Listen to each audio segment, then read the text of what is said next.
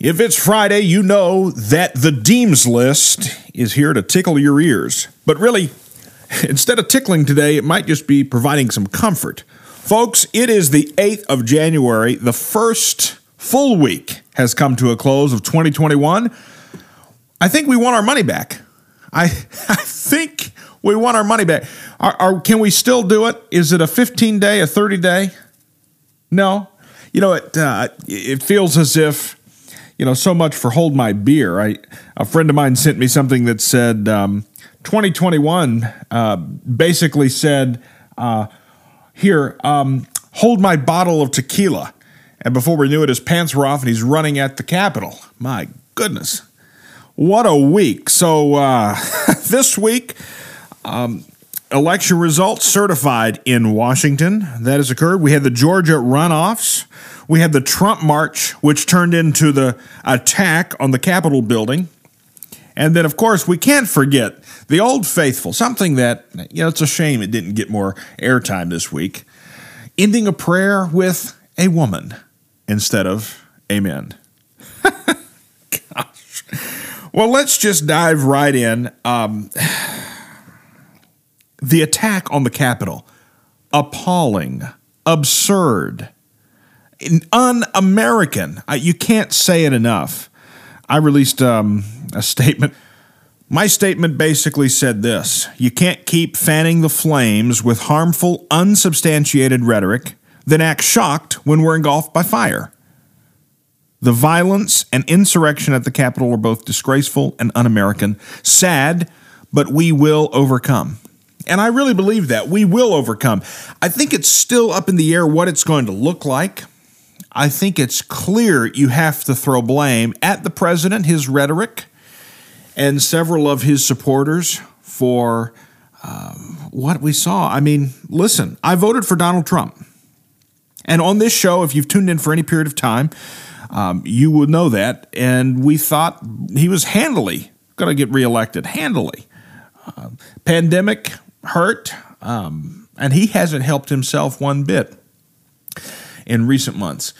And uh, it's it's pretty sad, uh, uh, uh, really. I mean, it's pretty sad to see what's happened. Um, we're going to talk about this a little more in depth next week. We're going to do um, the Eric Deems show, "The Religion of Trumpism." Um, that's especially going to be interesting. Trumpism post Trump. So be sure to tune in there. So what's happened since the Capitol? First of all, um, you know, I watched actually the president's remarks at the march, and I think we have to be clear separate out the, the folks who were there for the march to support their president, President Trump. There were a lot of great Trump loving, MAGA hat wearing people that you would love. Maybe friends and family of yours were there. But you got to be able to separate those people from the folks that attack the Capitol building. They're not the same. And we have the folks who attack the Capitol building need to be prosecuted. That is not how democracy is played out in the United States. Now, I know, I know, I know, I know. Rewind six months. Cities in America were on fire. Capitol buildings were being torched. Uh, civic buildings here in, in, in the city of Nashville, our uh, courthouses had uh, fires started in them. Um, Seattle, Portland, those were the most notorious. I think they still have ongoing protests going on. And a lot of those folks were not prosecuted. In fact, it was uh, Chris Cuomo, the, uh, the, the brother of the governor of New York, on CNN who said, um, Show me where protests have to be peaceful. well, let's look at the U.S. Constitution for that. Let's just start there, okay? So we need to condemn all violence all looting, regardless of who is doing it. Okay. And there are reports that, you know, Antifa or whatever types of folks infiltrated um, some of the Trump supporters, but that doesn't give an excuse. Again, the president's rhetoric of this being, um, you know, I mean, you can go back so far with his rhetoric, right? Um, but from fake news and demeaning the news, and listen, the news needs to step it up. I don't think there's anybody in America who doesn't think that uh, uh, our news isn't bought and paid for. Um, if you don't believe that, just look at all the uh, pharmaceutical ads that you got to get through just to watch the nightly news. Okay. So, yes. Uh, do they say things? Do they jump to things? Has journalism died in America? For the most part, yeah. Why? Because social media and the 24 hour news cycle have forced us into um, this alternative reality where breaking the story is more important than the story. And, oh, well, we'll fix it later and let the chips fall where they may. Well, you know, Trump is a reaction to things that have occurred long before Trump, right?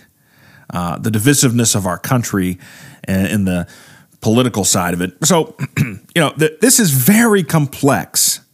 And I know it's really easy to take the simple way out and say the orange man is still bad, his followers are bad. But no, there was voter fraud that occurred. Are we sure that it happened at the lar- to the extent that it would change the election? Not yet. We keep hearing about it, but uh, the the Trump attorneys and the people doing that really just make a mockery of themselves when they keep kind of uh, stringing us along, telling us to send them more money to the legal defense fund. Send more money, send more money. Uh, we've, we've got it, it's coming. But yet they have been continually, continually thrown out of courts, um, evidence not being able to be shown, at least to the extent that they promise they have. And because there's such distrust that has been sown throughout over the last four or five years, especially, but it goes back much, much further. Distrust to our institutions. Um, you know, Trump, as I've said here before, was the Molotov cocktail to throw into Washington because Washington wasn't working for anybody except for uh, the people who are getting paid by the government or the one percenters who are getting a lot more money because of government policies, right? tax breaks and whatnot. Well, sometimes the, the chickens come home to roost, right? So we're we have to work through the complexity of this situation. And the Republican Party really has to do it. Trump came in and systematically eliminated any opinions other than Trump, and he's not really Republican. Now, I've been pleased with the Republican policies that he's put forth. But I have not been pleased with the rhetoric. I have not been pleased with um, leadership characteristics, style, those kinds of things. And if you've listened to the show for any period of time, you've heard that. So I'm I'm. It's going to be really, really interesting uh, to see how this all plays out. You know, we're less than two week two weeks away from um, the, the inauguration of President elect Joe Biden. Uh, earlier this week, both the House and the Senate, the day that all this went down, you know, they were um, certifying the election, the final um, electoral college votes. And I loved watching, so I stayed up extra late to watch. You know, I'm, I watched, listen, I've been watching C SPAN since before it was cool, all right? and uh, you know, yeah. So just just hold your horses there. So I, I, stayed up extra late to watch this and to certify all of that. And um, you know, the president responded saying he will ensure a peaceful transfer of power on the twentieth. I, I, know some people probably and rightfully so um, question that given uh, recent events, but you know, hopefully tempers will cool a bit and and we'll see what happens. So Joe Biden, Kamala Harris are are still on track. That's going to happen. That's going to happen. The question becomes what happens with Trump in a post presidency? Is he gearing up to run again or what? So um, you know, it's uh, it's an interesting time, especially when uh, just the day after all this occurred, Chuck Schumer starts calling for the 25th Amendment to be exercised, which, uh, as those of you out there who may not know, um, that means we're removing the presidency for his inability um, to serve. Uh, and, you know, look it up. They can go uh, many directions on this, but um, the House is already circulating impeachment documents. I think it's going to be very difficult to get an, another impeachment through the House and then a removal of office in less than two weeks.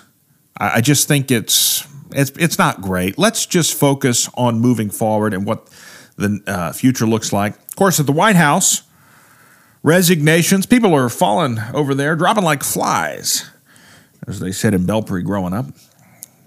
Well, that's because I live next to a horse farm, so you know maybe that I don't know, but they're uh, they're they're on the move, and um, it's to be interesting to see who else is there. Some folks are saying I can't resign because I need to stick around and be the adult in the room.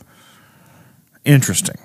Um, we know how those who have spoken ill against the president in the past have been treated if they stuck around. Um, but we also know, let's not forget, over the last four years, there has been a lot of corruption, deep seated, deep rooted corruption in the high levels of our government that has been rooted out. People that have either been there uh, entitled, uh, building their own little fiefdom, and kind of having Teflon against anybody coming after him, being able to go through and get FISA warrants on, uh, let's just say, not so credible evidence. So the problem becomes for us as the observer well, uh, we're not given the whole story, and then the stories we are given have all their spin on it. And it really becomes difficult for us to be able to decipher truth, facts, fiction, reality. And um, it's tough. It's tough. So, also, what happened this week? Georgia, the runoff in Georgia. Uh, Kelly Loeffler and uh, David Perdue lost. David Perdue lost to uh, Jon Ossoff, 33 year old guy who really hasn't accomplished anything in his life.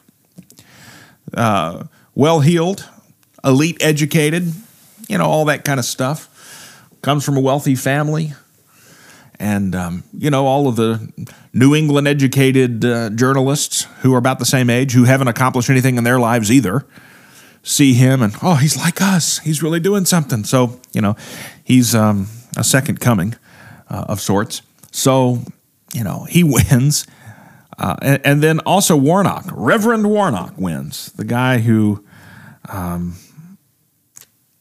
yeah, well, if you've seen the body cam footage of the time his, I guess now it's either a, I think it's an ex-wife now. I think they're officially divorced.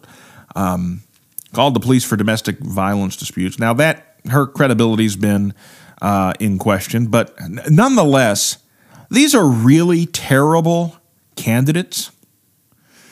Um, and they beat the Republicans, the incumbent Republicans. Now, the good news for the Loeffler seat which, as many of you know, that was Johnny Isakson's um, seat. Um, it's up for reelection in a year. So the Senate is now effectively in control by the Democrats uh, because of the 50 50. Kamala Harris um, will be vice president, which would make her president of the Senate, which would give that uh, vote. So uh, our Republicans out there need to be calling Joe Manchin like he is your best friend and some of those other uh, blue dogs uh, do those still exist? Gosh, remember when the Senate was called the Great Deliberative Body? Where have we gone? But you know, where have we gone? Loeffler, let's just start with Loeffler, okay? Loeffler and Perdue, by the way, have been criticized for their insider trading deals. You know, pre COVID, they both got, uh, as every senator could, I guess, uh, get these um, classified briefings on what's going to happen. Well, they happened to dump a bunch of stock, millions of dollars. Oh, by the way, uh, Loeffler's husband, uh, 15 years senior, and chairman of the New York Stock Exchange, and actually quite an impressive business guy if you look at what he's been able to accomplish. A whole lot more impressive of a businessman um, than David Perdue, but we'll get to him in a second. Um, so Loeffler, um, pr- pretty interesting you know, you you start looking in her husband uh, Jeffrey. Uh, how do you say Sprecher? Spreacher? I, I don't know. Uh, Buckhead guy. you look at their house. Okay, I just have to tell you, I have so many thoughts around this. First of all, okay, I'm, I'm gonna do. I'm gonna be honest with you. I'm just gonna be candid with you. I'm gonna tell you exactly what I think. Um, she reminds me of Uh, the the pretty girl in high school whose dad is the wealthy business guy, and so um, you know it's the girl you want to. Yeah, you, you you feel like she's out of your league for so many reasons, but um, but she's just not approachable anyway and kind of has her own clicks and doing that kind of, that's the flavor I kind of get when I'm and I read people for a living. This is what I do, right? So you kind of get that feeling, and you're like, okay, okay, and um, well, because you know this girl's dad owns the business or whatever, she gets all the. Yeah, she gets invited to, to play all the sports and gets sent to all of these different things, right? Because not because of anything she does, but because of who her dad is. Well, Loeffler feels very similar to me. And it's not just her, it's whenever governors start appointing, uh, you, you do these appointments to fulfill uh, the remaining term of senators. They go to the highest bidder, it seems like. What happened to giving it to the people who could actually do the job? I mean, do we really look at Kelly Loeffler? Look at her career. She's 50 years old. Look at what she's accomplished um, outside of marrying well look at her accomplishments, look at what she brings to the table, her experience, and think that this is going to be a future senator, somebody that's actually going to hold down the, the fort. Um, yeah, I mean, she's great for holding true to the, the Trump line until she didn't. That's the other thing. I mean, so here she says she's going to support Donald Trump and contest the election. And then last night, uh, because she got scared and rattled, and I know a lot of people did, and I'm not I, listen, I'm not taking away from those feelings. I'm, it must have been terrifying to be whisked away into a bunker not knowing what's going on. Um, again, again, I, I, blame the heated rhetoric and what's going on, which, by the way, who did she bring to Georgia to, to campaign with her? Trump. So, uh, you know, you can't stoke the fire yourself and then start complaining because uh, the room fills with smoke. So, you know, I, I just, if Republicans want to start winning and winning decisively, maybe we should run candidates who can actually relate to the people they're going to be serving. And I, listen, I, I am not afraid of wealth. We're all pursuing it, right? We all want to pursue the freedom that money, happiness, peace, joy, love, all that stuff. Yeah, yeah, we want that. I come from the land of pragmatism, right? It takes money to live. We get that. Um, but you just wonder is that the best way to represent Georgians? And Erick Erickson, who's down in Georgia, I, have listened to a lot of what he has to say on the matter, and I think he's spot on on a lot of things. And um, there's something to be said for having folks that just can't relate. Now, Perdue, on the other hand, here, his uh, cousin, first cousin Sonny Perdue, former governor of the state, agriculture secretary under Trump, has done really well. Uh, I think David Perdue did really well in South Georgia, getting out there, getting to know the people. But still, here's another guy. He's in his 70s, and I'm not railing on people in their 70s. But again, do you have to be in your 70s to be able to run for office in this country? I think millennials are over that. And uh, millennials turn 40 this year, by the way. So we're coming into our own. And it's you know, we're not just the young punks that are making it really uncomfortable for all the boomers anymore. You know, and we're going to have an episode on millennials at some time in the future too. So we'll get to that. But if we want to start winning, oh, Perdue, you start looking at what, okay, he, he also, now both Loeffler and Perdue's, um, you know, investigations by the DOJ on insider trading, which I guess insider trading's okay, but you're not, I don't know. Is it or is it not? I'm told that it's Martha Stewart has to go to jail for it. But if you're a member of House or Senate and you do it, suddenly it's okay. This is a problem. This is if you go into office not a millionaire and you come out a multimillionaire, something ha- and and you know something happened. And, and maybe your spouse knocked it out of the park and maybe that's great. And maybe you were in there for 50 years so uh, you know the beauty of compounded interest took over. But let's be honest. We know that there are a lot of backroom deals and things happening that shouldn't happen. So what does that leave us with?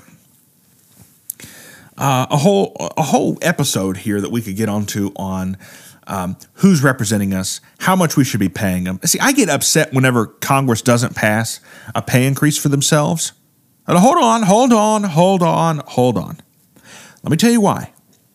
Because every time they don't do it, it means that the only folks who can run are former bartenders like AOC, who see it as a pay increase to get in there and make what they're doing, or the one percenters who do it as a retirement gig to guarantee their stock portfolio for the rest of their life.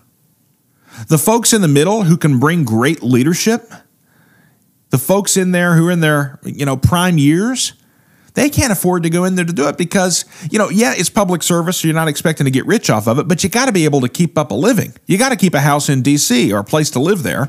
You got to keep a house where you're from. And, and if you have families, you know, back all the way to the contract with America, right? You you can't move your families to DC anymore. You got to stay outside the Beltway. Um, well, it's been a it's been a spiral ever since. But um, anyway, the good news is Nancy Pelosi has been reelected as Speaker. This is actually terrible news. So, um, you know, Representative Emanuel Cleaver, um, in his opening prayer, I guess, for the first day uh, of the new Congress, ended his prayer with Amen and a woman. the ignorance knows no bounds for these people in pursuit of wokeness. First of all, Amen has absolutely nothing to do with men.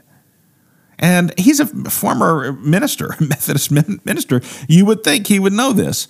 Um, and he, he alleges that this was some sort of a pun. Well, that's convenient to do in hindsight.